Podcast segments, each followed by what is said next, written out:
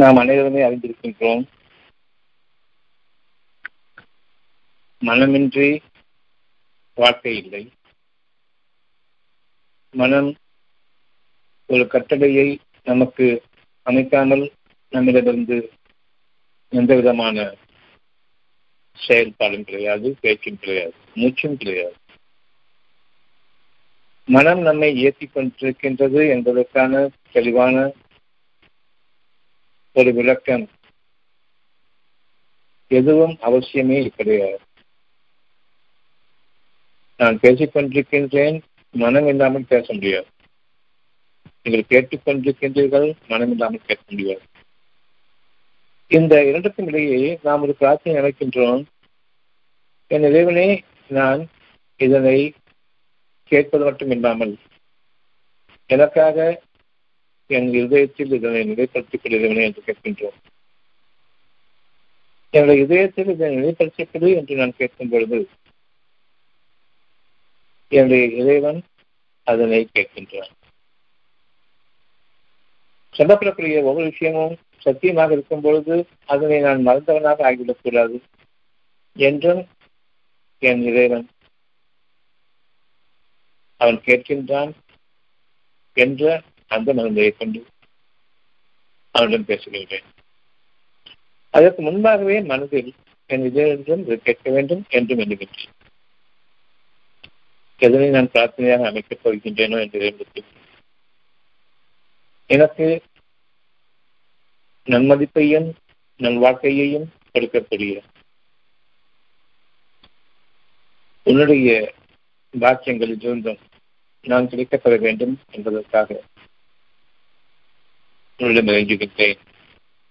இதை ஒவ்வொன்றையுமே நான் பேசும் பொழுது அது எனக்குள்ளிருந்து வார்த்தையாக வருகின்றது. அப்படியானால் முன்னமேயே இறைவனிடம் பேசுவதற்கு கூட அவனே எனக்கு எப்படி பேச வேண்டும் என்பதை பற்றி அறிவிக்கின்றான். என்னிடம் பேசுவதற்கு முன்பாக நீங்கள் தூய்மையாகிவிட்டீர்களா என்று கேட்கின்றான். உண்மையை கொண்டு என்னிடம் பேசுகின்றீர்களா என்று கேட்கின்றான். நம்மிடம் பல மன இச்சைகள் இருக்கின்றன. இந்த மன இச்சைகளை நீங்கள் விலக்கிக் கொள்ளுங்கள். இது உங்களுடைய தூய்மைக்கு நல்லதல்ல. தூய்மையான பேச்சு இச்சைகளே என்னிடம் எதுவும் செல்லுபடியாகாது. அவ்வாறெனில் தூய்மையான பேச்சுக்கு அடையாளம் நீங்கள் எதனை கேடுகள், நன்மை இல்லை, நம்முடைய பாக்கியங்களுக்கு இவை பெரும் தடைகள், நம்முடைய நன்மதிப்புக்கு இவை ஆகாது என்று என் இறைவன் என்னை மதித்துக் கொண்டிருப்பதை நான் கேட்டுக்கொண்டிருக்கின்றேன். இப்பொழுதுதான் தெரிகின்றது நான் நன்மையின் பக்கம் நிலை நிற்க வேண்டும், தீமையின் பக்கம் போகக்கூடாது, உண்மையின் பக்கம் நிலைத்திருக்க வேண்டும், தீமையின் பக்கம் சார்ந்திடக்கூடாது, பொய்யை பேசக்கூடாது, நியாயமாக நடக்க வேண்டும், அநியாயமான போக்குகள் கூடாது. இது எல்லாமே என் மனதிலிருந்து வெளிவருகின்றன. நல்ல செய்திகள் அவ்வளவுமே இறைவனிடமிருந்து. அது ஞானம் மிக்கவை, பார்வைக்கு புறப்படாதவை, அரூபமானவை, மறைவானவையாக அவை இருக்கின்றன. ஆனால் நான் பார்வைக்கு புறப்பட்டதை கொண்டு பேசும் பொழுது அதிலும் கலப்படம் இருக்கின்றன. என்னுடைய எதிர்த்து இருக்கக்கூடிய ஒன்றோடு என்னுடைய பார்வை, என்னுடைய செவிப்புலன்கள் இவற்றை கேட்கின்றனவோ அவற்றிலிருந்தும் எனக்கு என் மனதுக்குள் சென்று என்னோடு இருக்கக்கூடிய ஒரு சத்தியத்தோடு கலந்து கலப்பமாகின்றது. இப்பொழுது நான் என் இடம் கேட்கின்றேன், எனக்கு நீ நன்மைகளை கொடு என்று கேட்கின்றேன். இவ்விதமாக நான் என்னுடைய இறைவனிடம் நன்மையை கொடு என்று கேட்கும் பொழுது நன்மை என்னவென்று தெரியுமா உங்களுக்கு என்று கேட்கின்றான். தீமை கலக்காதது நன்மை, தீமை கலந்துவிட்டால் அது நன்மை கிடையாது. நீங்கள் தீமையையும் நன்மையையும் குழப்பி உங்களுடைய ஒரு எண்ணத்தை என்னும் சமர்ப்பிக்கின்றீர்கள். நான் மன்னிப்பவனாக இருக்கின்றேன், அந்த தீமையை நீக்கி நன்மையை கொடுக்கின்றேன். இது இறைவனிடமிருந்து வருவான். ஏதும் நீங்கள் திரும்புவதற்கு முன்பாக இறைவன் சொல்கின்றான், என் வார்த்தைகளை நீ, என்னுடைய உடன்படிக்கைகளை நீ தூய்மையாக்கிக் கொள்கிறேனே. அதாவது என் மனதில் வெளிப்படையான பொருள்களிலிருந்து நான் எவற்றையெல்லாம் என்னுடைய இச்சைகளாக கொண்டிருக்கின்றேனோ அவற்றை நீ நீக்கி அருள்வாயாக. நான் இச்சைகளை வைத்துக் கொண்டு உடன் கேட்கின்றேன். உதாரணமாக எனக்கு பொழுதுபோக்குகளில் அதிக நாட்டம் இருக்கின்றது, சினிமாக்களில் நாட்டம் இருக்கின்றது, சீரியல்களில் நாட்டம் இருக்கின்றது. அந்த விருப்பத்தை வைத்துக் கொண்டு வேண்டாம் என்று அலைவரியாக கேட்பது எழுத்துக்கள் நமக்கும் தெரியும். அந்த உள்ளத்திற்கு அப்படிப்பட்ட பண்புகள் இருக்கின்றன, அப்படிப்பட்ட அந்த ஆற்றல் இருக்கின்றது. நீங்கள் தவறானையே விரும்புகின்றீர்கள், தவறானவற்றை நீங்கள் உங்களுடைய சீராக கொண்டிருக்கின்றீர்கள். இருப்பினும் இறைவனிடம் கேட்கும் பொழுது தூய்மையாக்கிக் கொண்டு இது வேண்டாம் என்று 100% நீங்கள் தூய்மையாக கொண்டு கேட்பதில்லை. அந்த இச்சைகளை வைத்துக் கொண்டு வேண்டாம் வேண்டாம் வேண்டாம் என்று சொல்கின்றீர்கள். இப்பொழுது நான் அறிகின்றேன் என்று சொல்கின்றான், நீங்கள் உண்மையை கண்டு கேட்கவில்லையே, நான் அதை உணர்ந்த நிலையில் என்னிடம் நீங்கள் கண்டிப்பாயாக என்னுடைய தவறுகளை நீ சீர்திருத்தருவாயா. நிச்சயமாக அல்லா உங்களை படைத்து விட்டார். மனதில் சுகமான எண்ணங்களாக என்ன இருக்கின்றதோ அதனை உங்களுக்காக படைத்து விட்டார். அதனை விரும்புகின்றீர்கள். அழகான வாழ்க்கை வேண்டும், தீங்கு தீண்டாத வாழ்க்கை வேண்டும். மன இச்சைகளுக்கு எந்த விதத்திலும் நான் பழிப்போய்விடாத வாழ்க்கை வேண்டும். என்னுடைய பெருமை ஒரு பெரும் மன இச்சையாக இருக்கின்றது. நான் மற்றவர்களை தாழ்வாக பார்க்கின்றேன், எனக்கு குறைவாக பார்க்கின்றேன். நான் அவர்களை விட கொஞ்சம் தகுதியில் உயர்த்தி வைக்கப்பட்டிருக்கும் பொழுது அதனை நான் ஒரு சோதனையாக கருத வேண்டும் என்று சொல்கின்றான்.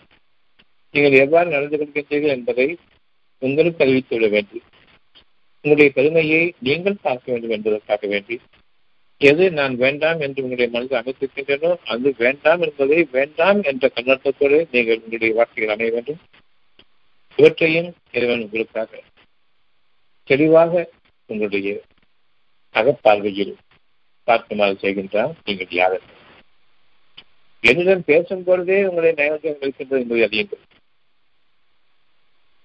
நான் உங்களுடைய மனதில் உங்களுடைய தேவைகளை அறிவித்துக் கொண்டிருக்கிற அதே நேரத்தில் நீங்கள் என்னை மறந்து நீங்கள் அதனை தேட ஆரம்பிக்கின்றீர்கள். நீங்கள் தேட ஆரம்பிப்பது பொய்யானது, நியாயமற்றது. எந்த விதத்தில் பொய்யானது என்றால், நான் உங்களுக்காக படைத்திருக்கின்றேன், இனி அதை சீரமைப்பவன் நான் தான், அதனை உங்களுக்காக உருவாக்க இருப்பதும் நான் தான். மனதில் இருப்பது இதனுடைய வாக்கு. ஆகுக என்ற மாற்றத்தில் ஆகிவிட்டது, படைக்கப்பட்டுவிட்டது.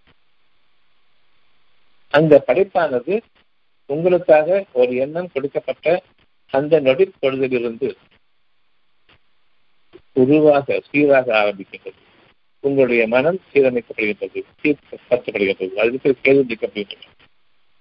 என்னுடைய பாக்கியம் நமக்கு வந்து சேர்வதற்கு முன்பாக, உங்களுக்கு வந்து சேர்வதற்கு முன்பாக, நீங்கள் எப்படி என்னிடம் கேட்டீர்களோ பலப்படமாக உங்களுடைய இச்சைகளை வைத்துக் கொண்டு அதை விட மனதில்லை. கண்டிப்பாக நான் திருந்த மாற்றம் தெரியுது, என் கதமை விடமாற்றம் தெரியுது, என் கதமையை விடாட்டி கூட எனக்கு நீங்கள் நல்லவர்களும் கேட்கிறீங்க, நல்லது கதமையை விட்டா கேட்கும். அந்த நிமிடமே, அந்த பொழுது உங்களிடமிருந்து ஏற்றுக்கொள்ளப்பட்டது. எப்பொழுது இறைவன் வந்து என்னுடைய மனசுல ஒரு அழகான விஷயத்தை அமைக்கிறானோ அந்த நொடி பொழுதையே வானங்களிடம் பூமியிடம் பதிவாகிவிட்டது. எனக்காக அது உருவாக்கம் பெற இறைவனிடமிருந்து அந்த ஆணையை ஏற்றுக்கொண்டது.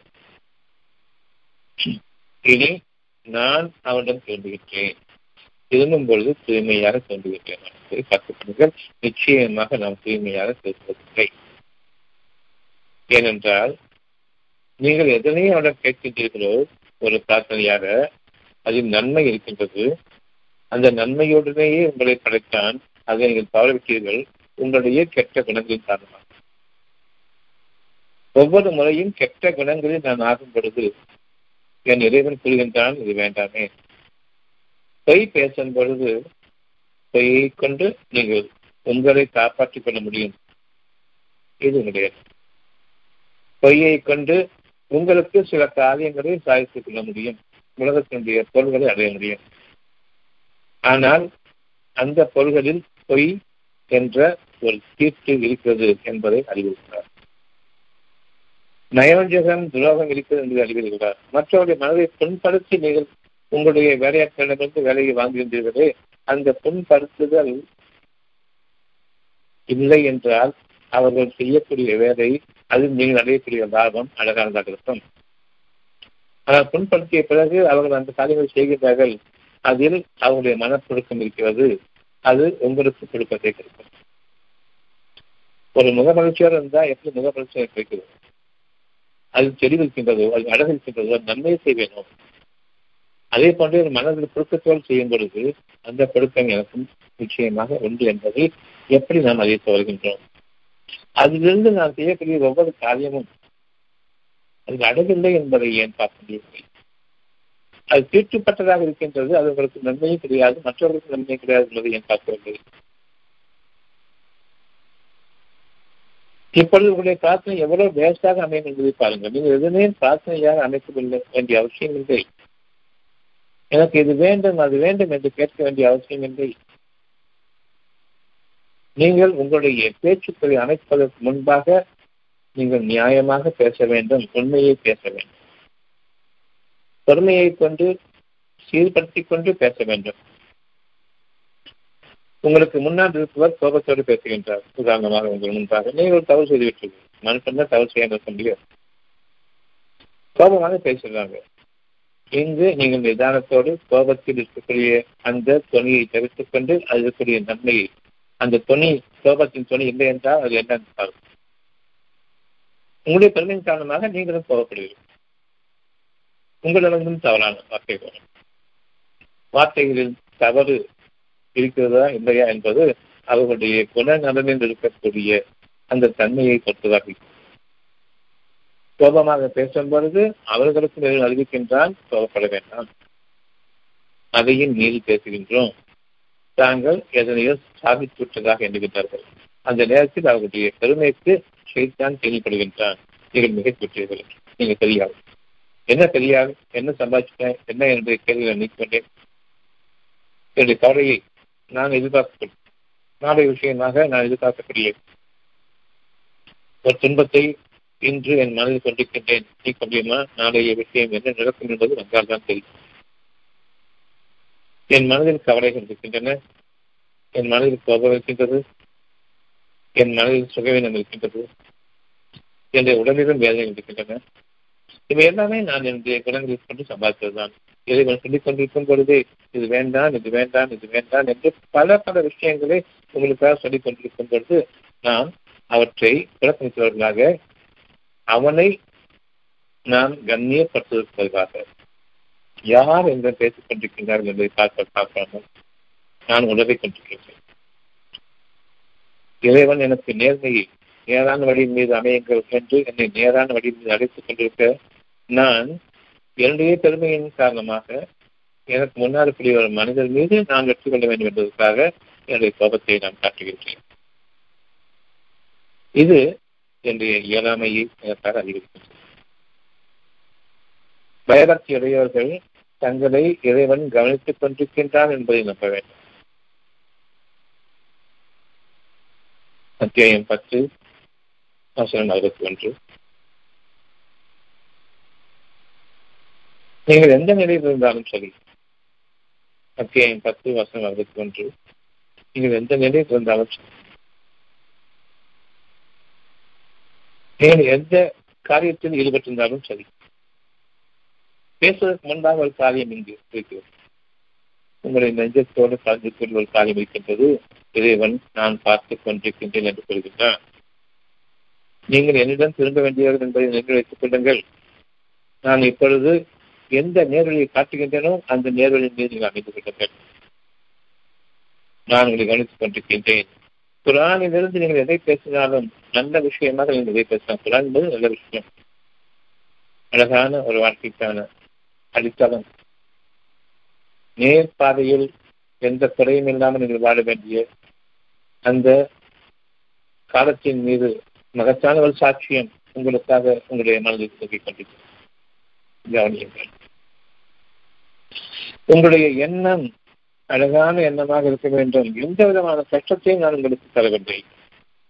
நீங்கள் நாளைக்கு உங்களுக்கு என்ன வேண்டும் என்று கேட்க இருக்கின்றீர்களே, இப்பொழுதும் கேட்டுக்கொண்டிருக்கின்றீர்களே, வேண்டாம். உங்களுக்கு என்ன வேண்டும் என்பதை நான் அறிவேன். உங்களுடைய உள்ளத்தில் இருக்கக்கூடிய ரகசியத்தை நான் அறிவேன்.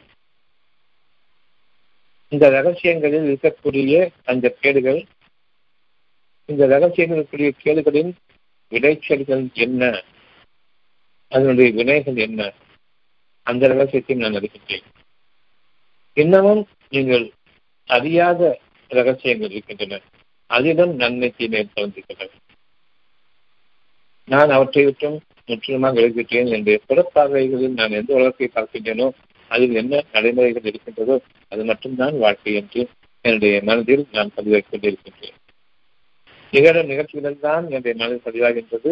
இப்பொழுது உள்ளம் என்ற ஒன்றை நான் கேட்பதிலிருந்து விலகிவிட்டது காரணமாக அந்த உள்ளத்திலிருந்து வரக்கூடிய சத்தியத்தை விட்டும் நான் விலகி அசத்தியத்தின் பக்கம் அழிந்து கொண்டிருக்கக்கூடிய உலக வாழ்க்கையை பற்றி பார்க்கின்றேன். உலக வாழ்க்கையில் இருக்கிற ஒவ்வொரு விஷயமும் படைக்கப்பட்டவை, அழிக்கப்பட இருப்பவை, அழிந்து கொண்டிருப்பவை. முற்றிலுமாக நீங்குவதற்கு முன்பாக உங்களுடைய இறைவன் உங்களுக்காக அறிவிக்கின்றார் நம்பிக்கையாளர்களை. நன்மை வேண்டும் வேண்டும் வேண்டும் என்ற அந்த வேண்டுதல் உங்களுடைய நம்பிக்கையை காட்டுகின்றது. நீங்கள் அடையக்கூடிய சாப்பிட்டு இருக்கீங்க, நீங்க இப்போ அழகான உணவு சாப்பிட்டு இருக்கீங்க, சாப்பிட்டு இருக்கீங்களா அப்படி என்றால் வேண்டும் என்று கேட்கும்பொழுது இன்னும் அதை அடையவில்லை என்ற அர்த்தம். சாப்பிட வேண்டும், சாப்பிடறதுக்கு முன்னாடி சாப்பிட்டு இருக்கும்போது சாப்பிடணும்னு சொல்லணும். அதே போன்று எப்ப சாப்பிட வேண்டும் கேட்கிறீங்களோ அப்ப நிகழ்ச்சிய நிகழ்ச்சியை கேட்கின்றீர்கள். உணவு வைங்க, உணவு பரிமாறுங்க, நேரமாக சொல்றோம் வேண்டும் என்று. சாப்பிட உட்காந்து சாப்பிடணும்னு தவிர சாப்பிட வேண்டும் சொல்ல மாட்டோம். அதே மாதிரி நீங்க இப்ப வாழ்ந்துட்டு இருக்கிற வாழ்க்கை சுகமா இருக்கு. இப்போ இந்த நிமிஷம் நீங்க வாழ்ந்துட்டு இருக்கிற வாழ்க்கை சுகமா இருக்கு. சாப்பிட்டு இருக்கு, இப்ப சுகம் வேணும்னு கேட்கிறீங்க. நாமிய விஷயமாக சுகம் வேண்டும் என்று கேட்கின்றீர்கள். ரகசியமாக இங்கு உங்களுடைய நெஞ்சத்திற்கக்கூடிய விஷயத்திற்காக சாப்பிட வேண்டுமா, அழகான வாழ்க்கை வேண்டுமா? இப்பொழுது வாழ்ந்து கொண்டிருக்கிற வாழ்க்கையை நீங்கள் சீர்படுத்திக் கொள்ளுங்கள். நீங்கள் விரும்பக்கூடியதை விட ரகசியங்களெல்லாம் நீக்கப்பட்டு, ரகசியங்களுக்குள்ள தீமைகள் தான் நீக்கப்பட்டு, அந்த ரகசியங்களின் நன்மைகளை கொண்டு வந்து, நீங்கள் அறியாதவற்றையெல்லாம் அங்கு கொண்டு வந்து, நீங்கள் அறியாத தீமைகள் எல்லாம் நீக்கி உங்களை சீர்படுத்திக் கொண்டிருக்கின்றான். 10:41 நான் உங்களை கவனித்துக் கொண்டிருக்கின்றேன். நீங்கள் எந்த நிலையில் இருந்தாலும் இந்த பயம் இருக்கிறதா? ஒவ்வொரு சின்ன சின்ன மனிதர்களுடைய அசைவுக்கும் என்னிடமிருந்த ஒரு தீர்மானமான எச்சரிக்கையும் நடவடிக்கையும், இது இந்த தவறு வேண்டாம் தானே, உடனே அடங்க வேண்டும். துணி உயரும் பொழுது இது கருத்தையினுடைய சத்தம் என்று கூறவில்லையா, கொஞ்சம் அடங்குங்கள். 19 துணிகளில் மிகவும் கேவலமானது, மிகவும் வெறுக்கத்தக்கது கழுதையின் உரத்த கொள்ளா. ஆகவே உங்களை நடத்தியில் தன்மையை மேற்கொள்ளுங்கள், பொறுமையை மேற்கொள்ளுங்கள். அந்த பொறுமையில் நான் உங்களுக்கு ஏகப்பட்டதை கற்பித்துக் கொண்டிருப்பேன். அதில் உங்களுக்கு நன்மை. உங்களுடைய வாழ்க்கையில் நீங்கள் வரம்பு மீறிவிட வேண்டாம். நீ தேவையில்லை என்ற அந்த எண்ணத்தில் ஆகிவிட வேண்டாம். அது வரம்பு மீது. நான் சொல்லிக் கொண்டிருக்கும் பொழுதே என்னை அலட்சியப்படுத்தி நீ அடங்கு, என் முன்னால் வராது என்று இறைவனை நான் புறந்தழுவதை போன்ற ஒரு நிகழ்வாக நான் கோபத்தில் காக்க கட்டும் பொழுது, என்னுடைய நிலைமையில் நான் தடுமாறும் பொழுது கோபத்தை அடக்க வேண்டும். இது நமக்கு இதில் அறிவிக்கக்கூடியவர்களும் சாட்சியமிக்க ஒரு நல்லதேசமும் எச்சரிக்கை நம்பிக்கை கொண்ட மக்களாக இருக்க வேண்டிய நான் இனி வேண்டுதல்கள் எல்லாமே வேண்டாம், தேவையே கிடையாது. பிரார்த்தனை என்பது பிரியத்தோடு ஆராதனை செய்வதாகும். இறைவன் கொடுக்கக்கூடிய ஒவ்வொரு அசைவில் இருக்கக்கூடிய நேர்வழியையும் நைட்டுக்கு போகும்போது ரொம்ப ஜாஸ்தியா வேண்டாம், கொஞ்சம் நிதானமாக. நீங்க உங்களுடைய தவறுகள் போகும்போது ரொம்ப ஜாஸ்தியாக வேண்டாம், கொஞ்சம் பயபக்தியோடு நீங்கள் உங்களுடைய காரியங்கள் நிகழ்த்துக் கொண்டீர்கள். நான் உங்களை கவனித்துக் கொண்டிருக்கிறேன். இதை கேட்பதற்கு எதுவுமே இல்லை. நம்பிக்கையை கேளுங்கள். அந்த நம்பிக்கையை மனிதன் மீதோ பொருள்கள் மீதோ உங்களுடைய அறிவின் மீதோ வைத்துள்ளாதீர்கள். பொருள்களின் மீது வைக்கும் பொழுது தேவைக்கு அதிகமாக பேராசை வந்துவிடும். உங்களுடைய அறிவின் மீது வைக்கும் பொழுது பெருமையின் காரணமாக அவ்வளவு கேள்விகளையும் கொண்டு நீங்கள் சம்பாதிக்க. உங்களுடைய பெருமையை கைவிடுங்கள், பணிவை மேற்கொள்ளுங்கள், பயபக்தியோடு இருக்கும். என்னால் முடியும் என்ற அந்த திமிர் வேண்டாம், அந்த ஆணவம் வேண்டாம், பணிவு வேண்டாம். என்னால் முடியும் என்று இருக்கும் பொழுது, இறைவனே எனக்கு முன்னால் வர முடியாது, எப்படிப்பட்ட தடைகளை நான் எடுத்துக் கொண்டு வருவேன், உங்களால் தடுத்து வர முடியாது என்னை என்ற ஆணவம் அடிக்காட்டின. உங்களுடைய அறிவு எதை கற்றறிகின்றதோ அது அழிந்துவிட்ட அறிவு, நிகழ்ந்து விட்ட அறிவு, மனிதர்களுக்கு படக்கப்பட்டுவிட்ட அறிவு.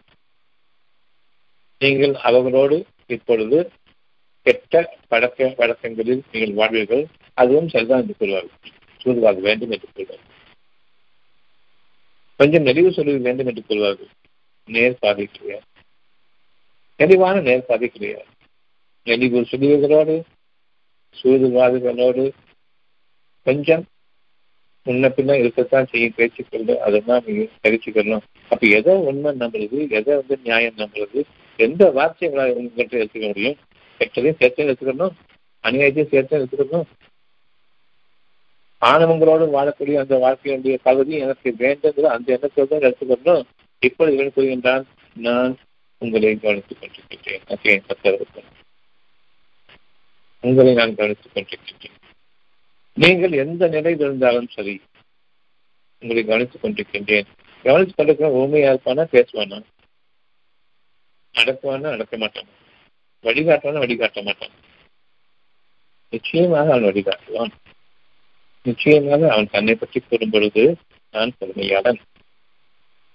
ஒரு அணுவளவு ரகசியமும் உங்களிடம் உள்ளத்தில் மறைந்திருப்பதும் இன்னும் ஆழத்தில் கிடக்கக்கூடிய ரகசியங்களையும் நிச்சயமாக நான் வெளிப்படுவேன். உங்களுடைய விதைகளாக அவை வெளிப்படும் பொழுது, இந்த கஷ்டத்திற்கு நான் என்ன பாவம் செய்தேன் என்று கேட்பீர்கள். நிச்சயமாக வெளிப்படுவீர்கள். வெளிப்படையான பாவங்கள் எவ்வளவோ செய்திருக்கின்றீர்கள் இல்லையா? இப்பொழுதும் கூட நான் என்ன பாவம் செய்தேன் என்று கேட்கின்றீர்கள். யாவற்றையும் அறிந்து கொண்டு எதைவனே என்று கூறவில்லையே, ஊரகத்திற்கு பேசிக் கொண்டிருக்கின்றீர்கள். நான் என்ன பாவம் செய்தேன் தெரியவே சொல்லிட்டு, அப்ப தெரிஞ்சவங்க யாரும் தெரியுமே. நீங்கள் எந்த நிலையில் இருந்தாலும் நான் உங்களுக்கு கவலைப்படாக இருக்கின்றேன். உங்களுக்கு மிக மோசமான நிலையில், கவலைக்கிடமான நிலையில் நீங்கள் ஆகிவிட்ட அந்த நிலையில், இப்பொழுதும் கூட நான் என்ன பாவம் செய்தேனே என்று கேட்கும் பொழுது, அதே நேரம் நான் அறிந்தவன், நீங்கள் அறிவன் இல்லை என்று அந்த வார்த்தை நம்முடைய சிக்கின்றதா என்பதை பார்க்க வேண்டும். என்ன பேச முடியும் நினைக்கிறீங்க? இதை ஒன்றிய அறிந்தவனே சொல்லும். இப்போ எனக்கு தேவை என்னன்னு சொல்லும் பொழுது, அறிந்தவனே என்று நீங்கள் கொடுக்கும், அவனை கேட்கும் பொழுது, அவன் கூறும் பொழுது, அவனை அழைக்கும் பொழுது, இதை அப்பொழுது புரிகின்றான், நான் உங்களை கவனித்துக் கொண்டிருக்கின்றேன். என் பேசுவதை கூட அளந்து பேசுகிறேன். மீதமுள்ளவற்றை நீங்கள் என்ன மன வைத்திருக்கிறீர்கள்? இறைவனே என்று குறிப்பிடும் பொழுதே உங்களுடைய நெஞ்சங்களில் எவ்வளவு தூரத்திற்கு எனக்கு விரோதமான எண்ணங்கள் இருக்கிறது என்பதை கவனித்துக் கொண்டேன். அல்லா என்று அழைக்கும் பொழுது உங்களுடைய பயம் வேண்டும். நீங்கள் இறைவனிடம் நயோஞ்சகமாகவும் துரோகமாகவுமே திரும்புகின்றீர்கள் என்பதை பற்றி பயப்படுங்கள். அல்லா என்ற வார்த்தையை சாதாரணமான வார்த்தையாக அகிலங்களை உங்களுக்காக அகிலங்களை தவிர்த்துக் கொண்டிருக்கின்றான். ஒவ்வொரு மூச்சிலும் அந்த மூச்சை நிகழ்த்து கொண்டிருப்பதை நான், அந்த மூச்சின் தடைகள் உங்களுடைய குணங்கள், அந்த மூச்சுடைய விசாரம் உங்களுடைய பயம், என் மீது இருக்கக்கூடிய பயம், நான் உங்களை கவனித்துக் கொண்டிருக்கின்றேன் அந்த பயம். இறைவனே என்று அழைக்கும் பொழுது, யாவற்றையும் அறிந்தவனே, மன்னிப்பவனே, கண்டிப்பதில் கடுமையானவனே, தயை மிக்கவனே, அறிந்திருப்பவன் நீ, நான் உன்னுடன் கேட்பதற்கு எதுவும் இல்லை, நீ அறியாதது இறைவனே என்று குறிப்பிடுகின்றேன். அவ்வாறு குறிப்பிடும் பொழுது என்னுடைய எண்ணம் என்னவாக இருக்க வேண்டும் என்றால், அறிந்தவுடன் நான் திரும்புகின்றேன், மகா உள்ளமே மிக்கவுடன் நான் திரும்புகின்றேன், வேறொருவரின் பக்கம் நான் திரும்பிக் கொண்டேன். இறைவனே, நீ என்னை பாதுகாத்து நேர்வழியில் செலுத்தாவிட்டால் நான் நிச்சயமாக நஷ்டவாளிகளில் ஆகிவிடும். நீ என்னை வழிநடத்தாவிட்டால் என்று அந்த எண்ணம் எனக்கு வேண்டும். நான் தவறான பாதையில் இருக்கின்றேன். அப்படி என்றால் இவன் கேட்கின்றான், நீங்கள் எப்படி பெருமையோடு வாழ்கின்றீர்கள் என்று கேட்கின்றான். நீங்கள் எப்படி அந்த அதிகார தோன்மையோடு உங்களுடைய மக்களை சந்திக்கிறீர்கள்? நீங்கள் எப்படி அடங்க மாட்டேன் என்று கூறுகின்றீர்கள்? என்றால் திரும்பும் பொழுது எந்த ஒரு தேவைக்காக செல்ல வேண்டியதோ அதை நான் அறிவேன். அந்த தேவைக்கான பாதை அறிவிக்கின்றேன் அதனுடையவர்களாக. மேலும் கூறுகின்றான், எந்த ஒரு சமூகத்தாரும் மற்ற சமூகத்தாரை விட அதிகமாக இருப்பதன் காரணமாக அவர்கள் மீது வளம் பெற முடியும் என்று எண்ண வேண்டும். உங்கள் மீது அவர்களுக்கு அதிகாரம் இல்லை, அவர்கள் மீது உங்களுக்கு அதிகாரம் இருக்கிறது என்று சொல்வதன் காரணமாக அந்த எண்ணம் ஒன்று போதும் நீங்கள் வளர்ந்து தெரிவிக்கிறீர்கள். இனிதான் செய்ய வேண்டும் என்று அர்த்தமில்லை. மற்ற மனிதர்களை நீங்கள் இழிவுபடுத்தாமல் வாழுங்கள், அவர்களை கேலி கிண்டல் செய்யாமல் வாழுங்கள், அவர்களை பரிகாசம் செய்யாதீர்கள். ஒரு சமூகத்தாரையே பரிகாசம் செய்யாதீர்கள். காரணம், அவர்களுடைய தொகை சிறிதாக இருக்கிறது. ஒரு சமூகத்தாரை பெரிதாக நினைக்க வேண்டாம். காரணம், அவருடைய தொகை பெரிதாக இருக்கின்றது. ஆற்றல் மிக்கவர்கள், வலிமை மிக்கவர்கள் என்று நினைக்க வேண்டாம். அப்படி என்றால் இறைவனுடைய வலிமையை பற்றி நினைப்பது. நீங்கள் சிறு தொகையினராக இருந்தாலும் சரி, பெரும்பான்மை கொண்ட பெருந்தொகையினர் இருந்தாலும் சரி, உங்களுடைய இறைவன் என்ற ஒரு எண்ணம் இருக்கின்றது. நீங்கள் யாரையும் பெரிதாக பார்க்க வேண்டாம். உங்களையும் நீங்கள் தாழ்த்திக் கொள்ள வேண்டாம். உங்கள் இறைவனுக்கும் இருவருக்குமே இறைவன் ஒருவன் தான். நேர்மையை கொண்டும் நியாயத்தை கொண்டும் உங்களுக்கு அரசை தீர்ப்பவன் இறைவனை தேடுங்கள். தீர்ப்பளிப்பவனே, தீர்ப்பளிப்பது சிறந்தவனே என்று இறைவனை தேடுங்கள்.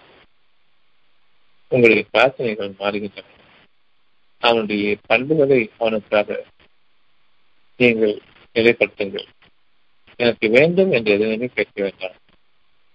எனக்கு இப்பொழுது நான் நோய்வாய்ப்பற்றிக் கொண்டேன் என் இறைவனை, என் குண நலன்களுக்கு நீ பொறுப்பேற்றுக்கொள். என் குணம் நலன் அடைவேன். அந்த குணத்திலிருந்து நான் நலன் பெற வேண்டும். இறைவனுடைய வாக்கு இப்பொழுதும் சரி, என்னுடைய வாக்கு உண்மையானது. நீங்கள் உங்களுடைய பணியை மேற்கொள்ளுங்கள். உங்களுடைய வாழ்க்கையில் நியாயத்தை பேசுங்கள்.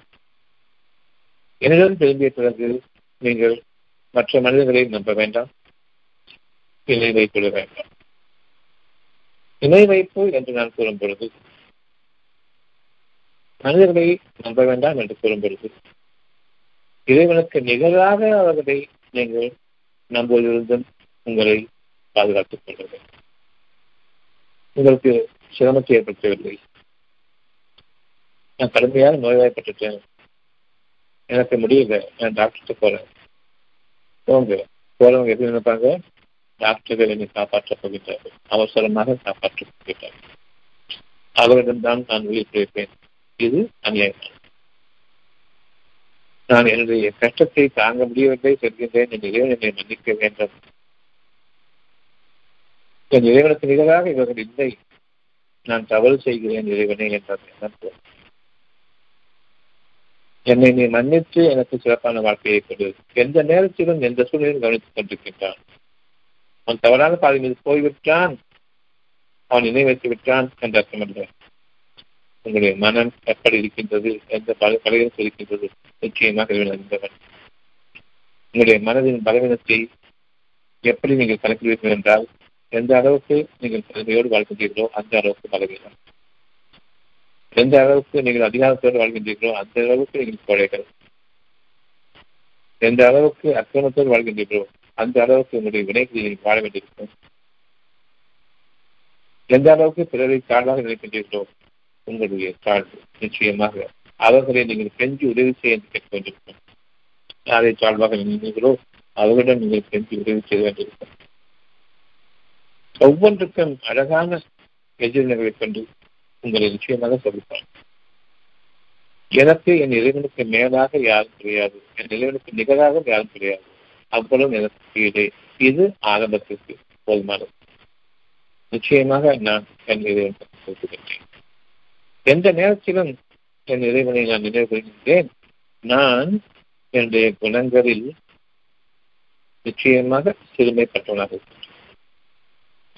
என்னுடைய குணங்களில் நான் தாழ்ந்தவனாக இருக்கின்றேன்.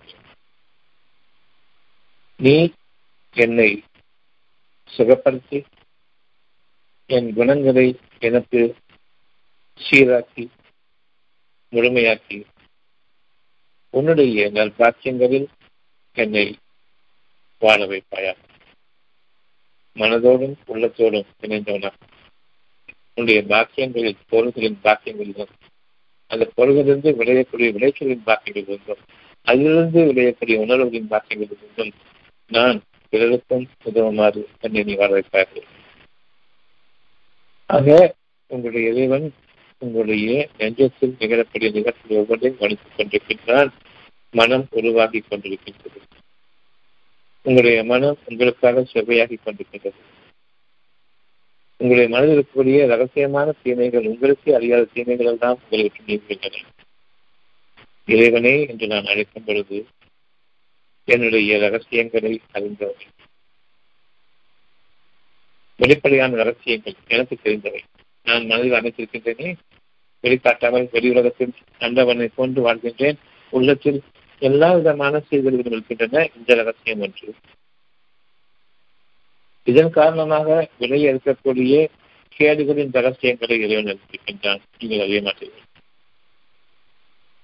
நான் உள்ளத்தோடு தூய்மையாக வெளியிடும் அந்த தூய்மையை கொண்டு முடிந்த அளவுக்கு என் இறைவனுடைய உதவியை நாடியவனாக என்னுடைய காரியம் இருக்கின்றேன். இப்பொழுது நீங்கள் அறியாத அந்த ரகசியங்கள் உங்களுடைய வார்த்தைகளாக மாறும்பொழுது, செயல்களாக மாறும்பொழுது அவனிடமிருந்துள்ள ஒரு அழகான தன்மையை, அதற்கு அமைப்பதை, உயிரோட்டமை தன்மையை அமைப்பதை நீங்கள் அறிய மாட்டீர்கள். இதிலும் நான் அறியாத நன்மைகளும் ரகசியங்களாக இருக்கின்றன. என்னுடைய குணங்களாக நான் அறிந்து வைக்கக்கூடிய ரகசியங்களும் மூடப்பட்ட ரகசியங்கள் இருக்கின்றன. என்னுடைய நன்மைகளாக அவ்வாறு தீமைகள் இருக்கின்றன. இதில் காட்டவன் நான் மறைத்த ரகசியங்கள் இருக்கின்றன. இன்னும் உங்களுக்கே தெரியாத மறைவான கேள்வி இருக்கின்ற ரகசியங்கள் இருக்கின்றன. நிச்சயமாக தீர்ப்பளிப்பது அல்லாஹ் மிக வேண்டும்.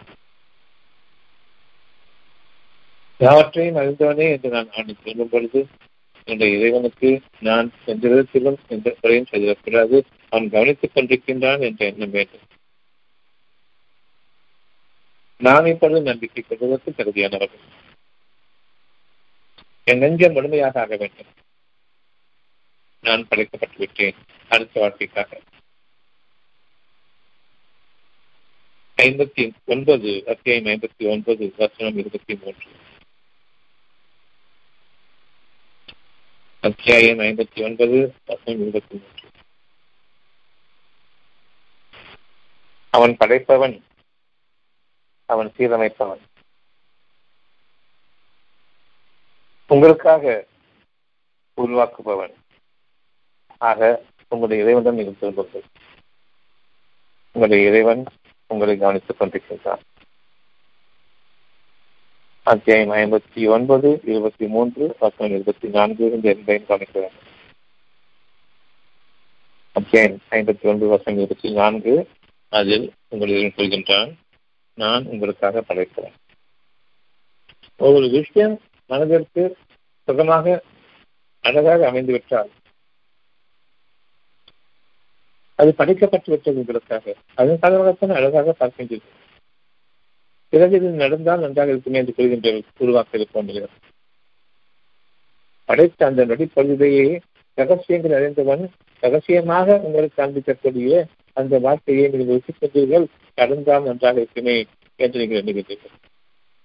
ஆக படைக்கப்பட்ட அந்த நிமிடத்தில் நான் அறிகின்றேன் வேண்டும் என்று, நடந்தால் நன்றாக இருக்குமே என்று உருவாக்கத்தை பற்றி நான் எண்ணிக்கொண்டிருக்கின்றேன். இதற்கிடையில் உங்களுடைய குணங்களை சீரமைக்க. ஆக நான் இறைவனை அழைக்கின்றேன். படைத்தவனே ஒரு அழகான ஒரு எண்ணம் நடந்து வர அடுத்த நொடிப்பொழுது படைத்தவனே நீயே படைப்பவற்றில் மிகவும் அழகானவன், நீயே படைப்பதில் மிகவும் நேர்த்தியானவன், நீயே படைப்பதில் மிகவும் என்றென்றும் நிலைத்திருக்கக்கூடிய உயிரோட்டத்தை அளிப்பவன். ஒவ்வொரு சின்ன சின்ன விஷயமோ பெரிய விஷயமோ உங்களுடைய தனிப்பில் அல்ல. ஒவ்வொரு விஷயமும் பிரம்மாண்டமானது இருக்கின்றது. அது எந்த அளவுக்கு அழகு, எந்த அளவுக்கு அது சின்னது பெருசுன்னு பார்த்தாங்க. அங்கேயே முடிஞ்சு கொடுத்துருக்காங்க. இவ்வளவுதானா, இதுதானா? அதுக்கு இல்லை. ரகசியங்களை, குணங்களின் ரகசியங்கள் இருக்கும்.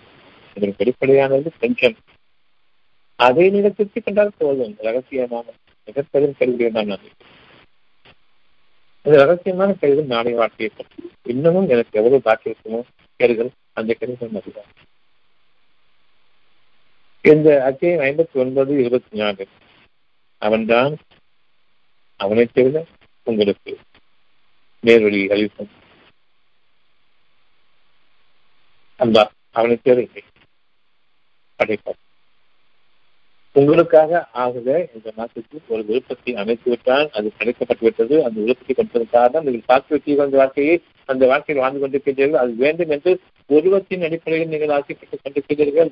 உருவ வழிபாடு வேண்டாம், உள்ளத்தின் வழிபாடு அவசியம். அது உருவமாகத்துக்கு ஒரு 5 வருஷம் 6 வருஷமோ அது 5 நிமிஷம் 10 நிமிஷமோ தாண்டிவது இதுக்கடையில நீங்க இன்னும் எவ்வளவு உயர வேண்டியிருப்பது. நம்பிக்கை கொண்டவர்கள் இடைக்காலனை நம்பிக்கை கொண்டால் அது நிகழும், நிகழ்ந்து கொண்டிருக்கின்றது. மானசீகமாக வாழ்ந்து கொண்டிருக்கின்றேன், மானசீகமான வாழ்க்கையின் முக்கியத்துவ பொருளை வைத்துக் கொண்டுதான் வாழ்வேன், கொடுக்கப்பட்ட பிறகுதான் இந்த வாழ்க்கையை நான் நம்பிக்கை கொள்வேன் என்பது சொல்லலான போக்கு. நம்முடைய இறைவன் நம்மை கவனித்துக் கொண்டிருக்கின்றான். இதில் எந்த நிலையில் இருந்த போது மட்டும் நான் கவனித்துக் கொண்டிருக்கிறேன். படைப்பாளன் உருவமாக உருவாக்க இருக்கின்றான். அவன் வாக்கு உண்மையானதை என்பதை நம்பும் விதமாக அமைதியை கொடுக்கும். இப்ப அவங்களுக்கு சிஏஏ வந்தது, எம்பிஆ வந்தது, என்ஆர்சி வந்துச்சு. யாருடைய மனசு நிம்மதியாக எதுவும் செய்ய முடியாது, அவ்வளவு வலிமை மிக்கவர்களாக இருக்கிறார். இப்பொழுது உங்களை படைக்கின்றான். கவலை வேண்டாம், நான் கவலையோட கேட்கிறேன், என்னை காப்பாற்ற வேண்டும். அதுக்கு முன்னாடி கவலை வேண்டாம், உங்களுக்கு அழகான வாழ்க்கையை கொண்டு கண்ணியமான உணவு உண்டு, உன்னதமான மனிதர்களாக நீங்கள் மற்ற மனிதர்களுக்கு வரப்பிரசாதங்களாக நீங்கள் ஆகவிருக்கிறீர்கள், மற்ற மனிதர்களுக்கு முன்னோடியாக வழிகாட்டிகளாக நீங்கள் ஆகவிருக்கிறீர்கள். சிறுத்தொகையினராக தொகையின் வரை ஆட்சியுடைய கல்விகளாக நான் ஆசைகின்றேன். எனக்கு வழிபட்டு நியாயத்தையும் உண்மையையும் நேர்மையையும் மன்னிப்பையும் கொண்டு நீங்கள் பணியுடையவர்களாக அகம்பாவம் கொள்ளாதவர்களாக வாழ்வீர்கள் என்பது எனக்கு சின்னமானால் நிச்சயமாக நான் கூறியவர்கள் ஆசைகின்றேன். அகிலத்தாருக்கு முன்னுதாரணமாக அழைக்கின்றேன். நீங்கள் நம்பிக்கைப்பட்டவர்களாக இருக்கிறார்கள். ஆனால் காப்பாற்று என்று கேட்கின்றீர்கள். உங்களுடைய நிலைமையை உயர்த்து, உங்களுடைய நிலைமையை பண்பட்டதாக ஆக்கு. மற்றவர்கள் எங்களுடைய நிலைமையை பண்பட்டவர்கள் பிடிவானவர்கள் என்று காட்டுகிறார்கள். கண்ணியமான நிலைமைகளை கேட்டு விட்டுவிட்டு காப்பாற்று காப்பாற்று என்ன காப்பாற்று. இதுதான் இந்த வகுப்பை கேட்டுக் கொண்டிருப்பவர்கள் தங்களுடைய குணங்களிலிருந்து உயர்த்தக்கூடிய வகையில் எங்களுடைய பாவங்களை மன்னிப்பாயாக என்று கேட்டிருக்கின்றார்கள். அதன் காரணமாக இறைவனுடைய காலம் மாறுகிறது. வானங்களிலும் பூமியிலும் பெரும் நிகழ்ச்சிகள் நிகழ்கின்றன. அகிலங்கள் இருக்கக்கூடிய மனிதர்கள் அவ்வளவு வேகம் சிறைப்படுத்தப்பட்டிருக்கிறார்கள். இப்பொழுது உங்களுக்கு பணம் வேண்டாம், உணவு உணவை தேடி போகக்கூடாது, வீட்டுக்கு போக அரசாங்கங்கள் சந்திக்க வேண்டும், பொருளாதாரம் சீர்குலைய வேண்டும், அதிகாரங்களுக்கு வேலை தாங்களாக வேண்டும், ஆணவங்களுக்கு வழி தாங்களாக வேண்டும், எல்லோரும் செயல்பட வேண்டும். இப்பொழுது அவர்களுக்கு இதை உணர்வு புகட்டப்பட்டிருக்கிறது. யாரால் நிகழ்த்த முடியாது? நீங்கள் விரும்புகிறீர்கள். ரகசியங்கள் அவளே நிறைவேறும். ஒட்டுமொத்த உலகத்தையும் சீரமைக்கிறார். இப்படி இந்த நேரத்தை என்ன செய்யணும்னு சொல்லி கொடுத்துட்டு இருக்காங்க. விளையாடுங்க, உங்க பிள்ளைகளோடு விளையாடுங்க, உங்க குடும்பத்தோடு வாடுங்க, ஒருத்தருக்கு உங்களுடைய லவ் பார்க்க. இப்பதான் சண்டையை ஆரம்பிச்சு ஒருவர் போது எத்தனை பார்த்து குடும்பத்தோடு சொல்லி கொடுக்கணும். இவர் சொல்லிக் கொடுக்குறது நமக்கு அப்ப கூட அந்த பெருமை தான் பாருங்க. நான் உங்களுக்கு சொல்லித்தர குடும்பத்தில் மக்களின் தகவல் அப்ப இவ்வளவு காலம் யாருக்கு தகவல வேலை வாங்கினியே, அப்ப குடும்பத்திலும் சொல்லிட்டேன். இறைவன் சொல்கின்றான், உங்களுடைய குடும்பத்தோடு நீங்கள் வாடுங்கள். உங்களுக்கு வீடு பிடிக்குமா ரோடு பிடிக்குமான்னு கேட்க, ரோடு பிடிக்காதுன்னு சொல்லுங்க. ஆனாலும் நாம் பலமுறை கேள்விப்பட்டிருக்கின்றோம், எப்பொழுது உங்களுடைய வீடுகள் தங்க வைக்கின்றால் ரோடுகள் உங்களுக்கு கிடையாது. இது ஒரு நாட்டம் என்ற ஒரு வருஷம் போகட்டும், கடகட்டும். ஆட்சியாளர்கள் அரிசியை கொண்டு வந்து வீட்டுக்கு கொடுக்கணுங்கிற பழகட்டும். ஆட்சியாளர்கள் காசு மட்டும் சம்பாதிக்க, ஆட்சியாளர்களுக்கு செல்வே வேண்டும், அதிகாரம் வேண்டும்.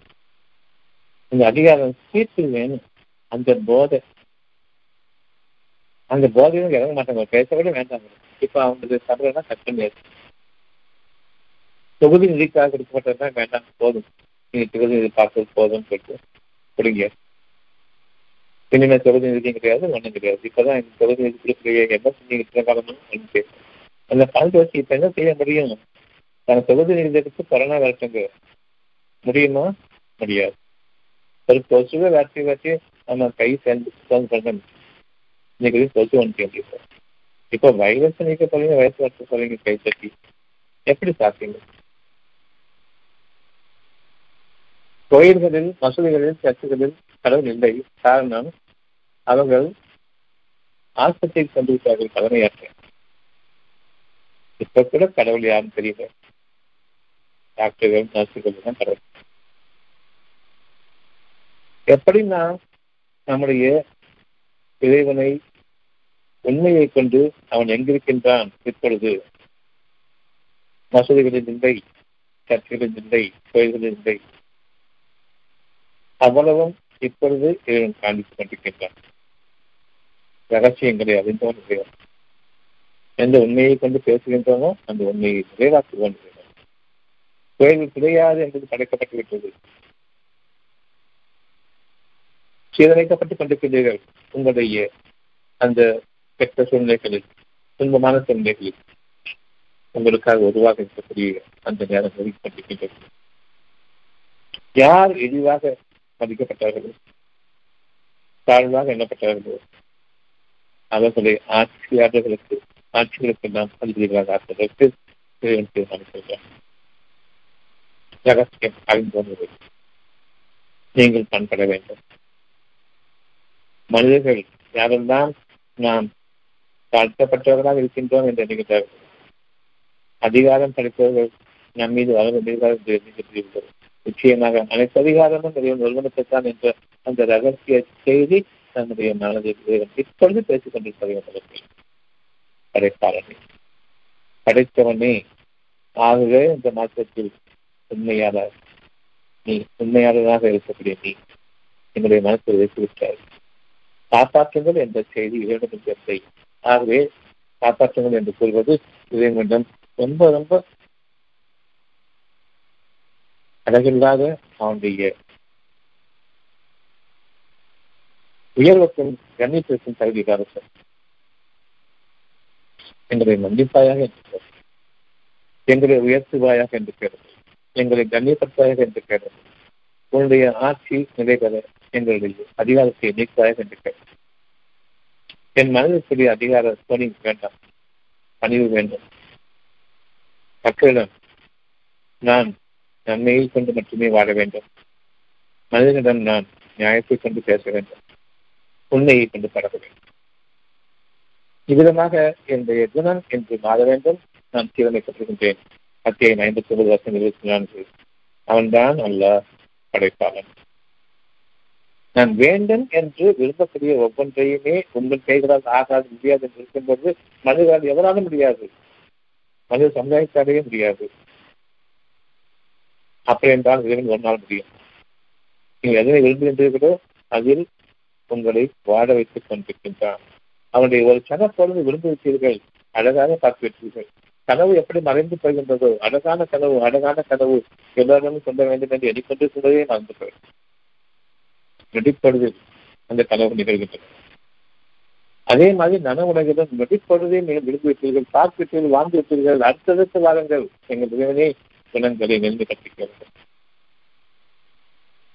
நான் நினைச்சது கண்ணால பார்க்கணும், கற்பனை பண்றீங்க. நீங்க கண்ணால பார்க்கணும், கற்பனை பண்ண முடியாது. உங்களுக்கு காண்பிச்சு மறைச்சிட்டான். அதன் காரணமாக மறைஞ்சி போவது கனவுகள் தான், அழகான கனவுகள் தான் மறைவதற்கு காரணம். உங்களுடைய பொருளின் அடிப்படையில் அவை இல்லை. இறைவனுடைய ஆற்றலின் அடிப்படையில் காட்டப்பட்டது. மனிதர்கள் அதனை தன்னுடைய கற்பனையினுடைய உச்சக்கட்டத்திலும் நினைக்க முடியாது. அதீதமான அந்த கற்பனை வளம் பெற்றவர்கள் கூட அதை கணிக்க முடியாது. அப்படிப்பட்ட கனவை ரகசியங்களுடைய செய்திகளை தெரிவிக்கின்றான். நான் கண்ணிணைக்கும் நேரத்தில் என் தூக்கம் அது மிகப்பெரிய ஒரு சிறு கனவு விழிக்கிட்டேன். ஒரு நாள் முழுவதும் திரும்பி செலவு கூட அந்த கனவை என்னால் கழிக்க முடியும். நான் சொல்வேன், கண் நினைக்கும் நேரத்தில் தூங்கி எழுதுகிறேன். அது ஒரு சிறிய பகுதியில் உங்களுக்கு காட்டப்பட்டுவிட்ட அந்த சுகத்தை எனக்கு வேண்டும் என்று எழுதுகின்றீர்கள். பணம் வேண்டும், பூமியும் அது உங்களுக்கான நிகழ்வுகளாக பதிவாக்கப்பட்டிருக்கிறது. வானங்களையும் பூமியையும் உங்களுக்காக அமைத்த அந்த இளைஞனுக்கு நீங்கள் நன்றியோடு பொறுமையை மேற்கொள்வதும் விருப்பத்தோடு வாழ்வதும் நான் கொடுத்த அந்த சன நேர கனவுலகில் ஒரு கனவை காண்பித்தானே, அந்த கனவு என்ன என்பதை கூட பார்க்காமல் நான் விரும்பிவிட்டேன். இப்பொழுது கற்பனையை கொண்டு விதமாக அந்த கனவை நான் அமைக்கின்றேன். நீங்கள் படைப்பாளர், அந்த படைப்பு உருவாகி கொண்டிருக்கின்றது. நீங்கள் உருளை சிதைத்துக் கொண்டே போவீர்கள். நீங்கள் நாளை விஷயமாக நீங்கள் கற்பனை வைத்துக்கூடிய ஒரு மாளிகையோ, ஒரு வீடையோ, ஒரு தோட்டத்தையோ, ஒரு வேறு எதுவாக இருக்கட்டும், நீங்கள் அடையக்கூடிய ஒன்றை இறைவன் கேட்காதீர்கள். அது இறைவன் உங்களுக்காக அமைத்ததற்காக நீங்கள் பொருள்களை கேட்கின்றீர்கள். அந்த பொருள்களை கேட்கும் போது தான் இறைவன் நிச்சயமாக நான் வைத்தது வேறு, நீங்கள் கேட்பது வேண்டும். ரோடே வேண்டாம்னு சொல்றேன், அப்புறம் என்ன வாகனம், ட்ரெயின், காரு, பஸ்ஸு, உங்களுடைய பொருளாதாரம். எனக்கு நிறைய காசு வேணும், பொருளாதாரம் தேவையில்லைன்னு சொன்னது உண்மையாக. எவனுக்கும் வேலை செய்யக்கூடாதுங்கிறது உண்மையாயிருக்கு. உணவு வேண்டும், அது மட்டும்தான். உணவை சென்று வாங்குவது தப்பு, வீட்டுக்கு வர வேண்டும். இறைவனால் முடியாதது எது என்று உலகம் முழுவதும் பொருளாதாரம் கூடாது, வேலை கூடாது, பணம் என்பது கூடாது, அடுத்தவனிடம் நான் வேலை பார்ப்பது கூடாது, எவனுக்கும் வேலை செய்யக்கூடாது. இறைவனுக்கும் நன்றியோடு உணவை, கண்ணியமான உணவை கேட்பது நான் சொல்கின்றார்கள். இதனுடைய சாத்தியம் என்ன என்பதை, இறைவனுக்கு மட்டுமே சாத்தியமானதை நம்மை ஒரு அடையாளமாக நம்ப செய்வதற்காக ஒரு அடையாளமாக இப்படி ஒற்றுமையாக ஒரு அடையாளம். அப்படி என்றால் உண்மையில் நிகழக்கூடிய நிகழ்வு என்ன என்பதை கொண்டு பலவர்கள் பார்த்துப்பதை கடைபிடித்தான். இப்பொழுது உங்களுடைய குணங்களை சீராக்கிக் கொண்டிருக்கிறார். அந்த குணங்கள் சீராக்கூடிய தன்மையில் தான் இப்போது நான் பேசிக் கொண்டிருக்கிறேன். நிச்சயமாக என்னுடைய இறைவன் எனக்கு ஒரு தெளிவான வெற்றியாக அமைத்திருக்கிறேன். உருவம் அளிப்பவன் அவனுக்கு அழகான பண்புகள் இருக்கின்றன. உங்களுடைய நன்மையான குணங்களுக்காக அவனும் தோன்றும். உங்களுடைய சுகமான உணர்வுகளுக்காக எந்த அளவுக்கு நன்மையான குணங்கள் நான் கொண்டிருக்கின்றேனோ அந்த அளவுக்கு சுகமான உணர்வுகள் வானங்களிலும் பூமியிலும் உங்களை யாவும் அந்த உங்களுடைய சுகமான குணங்களை போற்றுகின்றன. இறைவனோடு இணைந்து போற்றுகின்றன. இறைவனுடைய திருப்தியோடு அவையும் திருத்திருக்கின்றன. உங்களுக்காக நிகழ்ந்து கொண்டிருக்கிற நிகழ்வுகள் வானங்கள் என்பதை இந்த அத்தியாயத்தினுடைய இந்த வருஷத்தை கொண்டு முழுமையாக அறிந்து கொள்ள நான் நிச்சயமாக திறமைப்பட்டிருக்கின்றோம் என்று நாங்கள் இறைவனை கேட்கின்றோம். என் இறைவனே, இதனுடைய ரகசிய செய்திகளை இன்னும் எனக்கு தெளிவாக்குவாயாக. நீதான் மிகைத்தவன், அனைத்து ஞானங்களையும் அறிந்தவன். நீதான் ஞானங்களை விரும்பி எங்களை வாழவை, ரகசியத்தில் வாழ்வை, வெளிப்படையான தோற்றங்களில் வாழ்வதை, ரகசியங்களில் வாழ்வது. இப்பொழுது எங்கேருந்து உணவு வந்துச்சுன்னு சொல்றது? பொருளாதாரம் இல்லை என்றால் எப்படி என்று கேட்டீர்கள் கேட்டோமே. வேலை செய்துன்னு சொன்னால் எப்படி உலகம் இயங்கும் கேட்டோமே. சாப்பாடு எப்படி காசு இல்லாமல் கேட்டோமே. அவ்வளவும் சாத்தியம் என்பது நாம் எப்படி பேசினோமோ அன்று படைக்கப்பட்டுவிட்டது என்று நமக்காக உருவாக்கப்பட்டு பல சோதனைகளுக்குள்ளேயே நம்முடைய பண்புகள் இன்னும் மெருகூட்டப்பட்டு உணர்நலன்கள் இன்னும் அதிகமாக்கப்பட்டு இப்பொழுது அந்த தோற்றம் உண்மைதான் என்பதை அந்த ரகசியம் உருவாக்கப்பட்டிருக்காங்க. இது உலகத்தையே பிரமிக்க வைக்கக்கூடிய இளைஞர்கள். கண்ணியமான உணவை கடங்கள், வீடு உங்கள் செயல்பட வேண்டும். பணம் கிடையாது, குணம் வேண்டும். எவனுக்கும் வேலை செய்யக்கூடாது. இறைவனுக்கே ஆட்சி அதிகாரம் அனைத்தும் நிறைவேற்ற எந்த ஒரு பிரம்மாண்டமான ஒரு அத்தாட்சி இதுவரை உலகில் நிகழ்ந்தது. வல்லரசுகள் என்ன வல்லூர்களாக மாறிவிட்டது. அவை உங்களை சுற்றி சின்ன கருவியாக இப்பொழுது எந்த ஒரு பாம்புக்கும் வகை அதை வச்சு என்ன செய்ய பெரும் பெரும் கப்பல்கள் அதில் பாம்பர் ஏற்படக்கூடிய ஏற்றுக்கொள்ள சேர்க்கக்கூடிய விமானங்கள் காய்ச்சல் பாம்பர் ஒரு வேலை இப்ப எங்க போய் போட்டு போறோம் அங்க எங்க போய் அங்க எங்க பார்த்தாலும் போறோம்னா என்ன செய்ய முடியும்? வீட்டுக்குள்ள அங்கே இருக்கணும். இப்ப அங்கங்க ஃப்ரூட்ஸ் வச்சிருக்காங்களா என்ன செய்வாங்க? உலகம் பூரா நான் என்னுடைய மிலிட்ரி பேஸ் ராணுவ தளத்தை அமைத்திருக்கின்றேன். அந்த நாட்டினரை நான் பாய்வேன். அங்கிருந்து வெளியே வர முடியாது. உங்களுடைய விமான குடிமக்களை கொண்டு வர முடியாது. உங்களுடைய பழைய வீரர்களை கொண்டு வர முடியாது. அங்கேயும் அவங்க வழி கிடையாது. தாக்க வேண்டியது அப்படின்னு எப்பொழுதும் எதிர்கொள்கின்றான். இதனுடைய அச்சாட்சிகள் அகிலங்கள் இறைவன் அவன் ஒருவனுக்கு எல்லா சுகரும் என்று சொல்லுங்கள். உங்களுடைய படைப்பாளனை நீங்கள் ஏற்றுக்கொள்ளுங்கள். அந்த படைப்பை நீங்கள் விரும்புகிறீர்கள். அந்த விருப்பத்தை உங்களுடைய வாய்களால் எனக்கு இது வேண்டும் என்று கேட்காதீர்கள். நீங்கள் உங்களுக்கு மாளிகையை கேட்கும் பொழுது அந்த மாளிகையுடன் ஒரு கேடு இருக்கின்றது. பணம் கொடுங்க. பணத்தை அதிகமாக நான் வாங்கிப்பேன். மாளிகை பொருள் நீங்க கேட்டு எனக்கு பணம் வேணுங்கிறது அடிப்பட்ட போறீங்க. இந்த பணத்தை கொடுத்தா நானே மாளிகை நானே கட்டிப்பேன். கோரிகளின் அடிப்படையில் நான் இறைவனும் கேட்கும் பொழுது நான் கேடுகிறேன். அதுவாக நான் கேட்க வேண்டியது நான் படைக்கப்பட்டதை நான் ஏற்றுக்கொண்டேன். அதனை நான் கற்பனை வடிவமாக ஆக்க மாட்டேன். உருவ வழிபாடு செய்ய மாட்டேன். அதனை நீ உருவாக்கிக் கொண்டிருக்கின்றாய். வானங்களிலும் பூமிகளுக்கு எல்லாம் அவனுடைய தூய்மையை போட்டுகின்றன. இதற்கிடையில் என்னுடைய நெஞ்சு குறித்து நீ நிற்கலாம். நிச்சயமாக நீ ஒவ்வொன்றையும் நிகழ்த்தவனாக இருக்கின்றாய். நீயே ஞானம் நிற்கவன். அந்த ஞானங்களில் வாழவே பொருளின் அடிப்படையை இப்பொழுது கொஞ்சம் மறந்துவிட்டோம். எல்லாரும் தினசம் மறந்துட்டாங்க. ஓட்டையும் மறந்துட்டாங்க.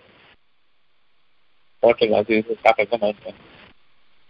வீட்டுக்கு சாப்பாடு வந்துட்டு இனி யாருக்குமே பெருமையும் கிடையாது, பெருமையும் கிடையாது.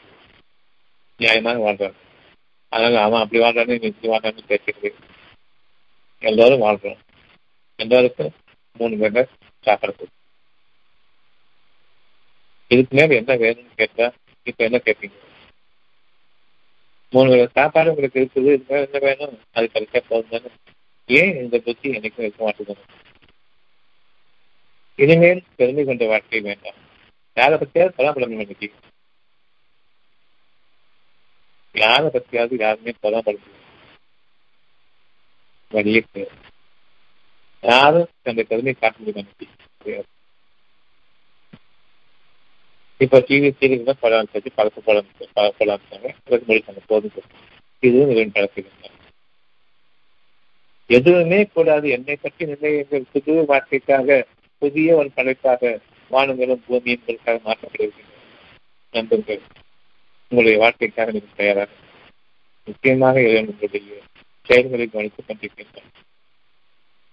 10 வருஷம் 61 நீங்கள் எந்த நிலையில் இருந்தாலும் நான் உங்களை கவனித்துக் கொண்டிருக்கின்றேன். நான் கவனிக்கிறது உங்களை கைசிக்கு விடுறதுக்கா, உங்களை கீழே அனுப்புறதுக்கா? இதனுடைய வாக்கு சத்தியமானது. எனக்கு இவ்வளவு கஷ்டம் வந்துவிட்டதை நினைக்க வேண்டாம். என் இறைவன் என்னை கவனித்துக் கொண்டிருக்கின்றான். நீங்கள் எந்த பேச்சை பேசினாலும் நன்மையை பேசுங்கள். ராணியிலிருந்து நீங்கள் எதை பேசினாலும் அவன் கவனிப்பனாக. மற்றபடி கெட்ட வார்த்தைகளை நீங்கள் பேசும்பொழுது உங்களை விட்டும் கண்ணியமாக விளைவிக்கின்றார். உங்களை கைவிடவில்லை. உங்களை விட்டும் கண்ணியமாக விளைவிக்கின்றார். கெட்ட வார்த்தைகளிலும் தீமைகளும் மாணக்கர்களிடம் நீங்கள் இருக்கும் பொழுது அவனுடைய மன்னிப்பு உங்களை பிரச்சனைக்கின்றான். அவன் கவனித்து அவன் நல்ல விஷயமாக நீங்கள் பேசும்பொழுது நிச்சயமாக கவனிக்கின்றான். எதிர்க்கூடிய தீமைகளை நீக்கி நன்மைகளை அதிகமாக்குகின்றான். சுகங்களை அதிகமாக்குகின்றான். அழகை அதிகமாக்குகின்றான். இந்த அழகும் சுகமும் கண்ணியமும் மகத்தான ஒரு பெருவாழ்வும் உன்னதமான மக்களாக நீங்கள் வாழ்வதற்காக வேண்டி இந்த லாக்டவுன் சூழ்நிலை ஏற்படுத்தியிருக்கின்றான். கொரோனா என்பதல்ல, அது அவர்கள் கண்டுபிடித்த ஒரு விஷயம். அவருக்கு அது என்னன்னு தெரியாது. அந்த கற்பனையை உண்மையை கொண்டு பேய்களோடு வாழ்ந்து கொண்டிருக்கிறார்கள். நமக்கு வேண்டியது என்ன என்பதை கவனியுங்கள். ஊர் அடங்கு அழகான வார்த்தை அடங்குகிறான். தேவனுடைய வார்த்தையை எப்படி அவன் உபயோகப்படுத்துகின்றான் என்பதை பார்க்கிறான். ஒரு பருவத்தை அடக்குவதை தெரிவிக்கிறான். அடங்குகிறான ஒரு வார்த்தையை கண்டு ஊர் அடக்குனான அந்த மகத்தான மிகத்தவன் யாவற்றையும் கேட்க. இப்பொழுதுதான் கவர்மெண்டே வேலை செய்து வளர்த்து கவர்மெண்ட் வேலை செய்வது இப்போதான் உணவு குழந்தை வீட்டுக்கு தான் அவங்க வேலை அதை ஒழுங்காக செய்வாங்க. அவங்களுடைய பதவி அவங்களுக்கு முக்கியம். அவங்க ஒருக்கான இறங்க மாட்டாங்க. இப்போ அவங்களுக்காக வேலை செய்யறதுக்காக ஒரு நாள் ரெண்டு நாள் பழக்கம் பத்தாது, ஒரு மாசம் 2 மாசம் பார்க்கலாம் பத்தாது, ஒரு வருஷம் 2 வருஷம் லாக்டவுன் கொடுத்தா ஒரு அளவுக்கு அந்த சொந்த ஒரு படைப்பாக உலகம் மாறும். லாக்டவுன் கம்பெனியாகவும் கொஞ்சம் ஆசைப்படும். நம்பிக்கை கண்ட மக்கள் ஊரடங்கு அடங்குகளான ஏழு சொல்லும்போது அவன் உங்களுக்கு அனுமதிக்கும் போது நீங்கள் வெளியேறுங்கள். அதுவரை நடக்கும். அடுத்த 5 ஆண்டுகள் ஊரடங்கில் இருக்கிறது. உங்களுக்கு உணவு வேண்டும், நம்பிக்கை கொடுக்கும். புதிய படைப்பாக படைத்துள்ள வேண்டும், நம்பிக்கை கொடுக்கும். உங்களுடைய வாழ்க்கை உங்களுக்கு சீராக்கப்பட்டிருக்கிறது. உருவாக்கம் நிகழ்ந்து கொண்டிருக்கிறது. வானங்களும் பூமியும் தொற்றிக் கொண்டிருக்கின்றன. அடங்குங்கள் என்று ஒரு வார்த்தைக்கு வானங்களும் பூமியும் எப்போதும் நடக்க உங்களுடைய வாழ்க்கை சீராக அடைந்து கொண்டிருக்கின்றது.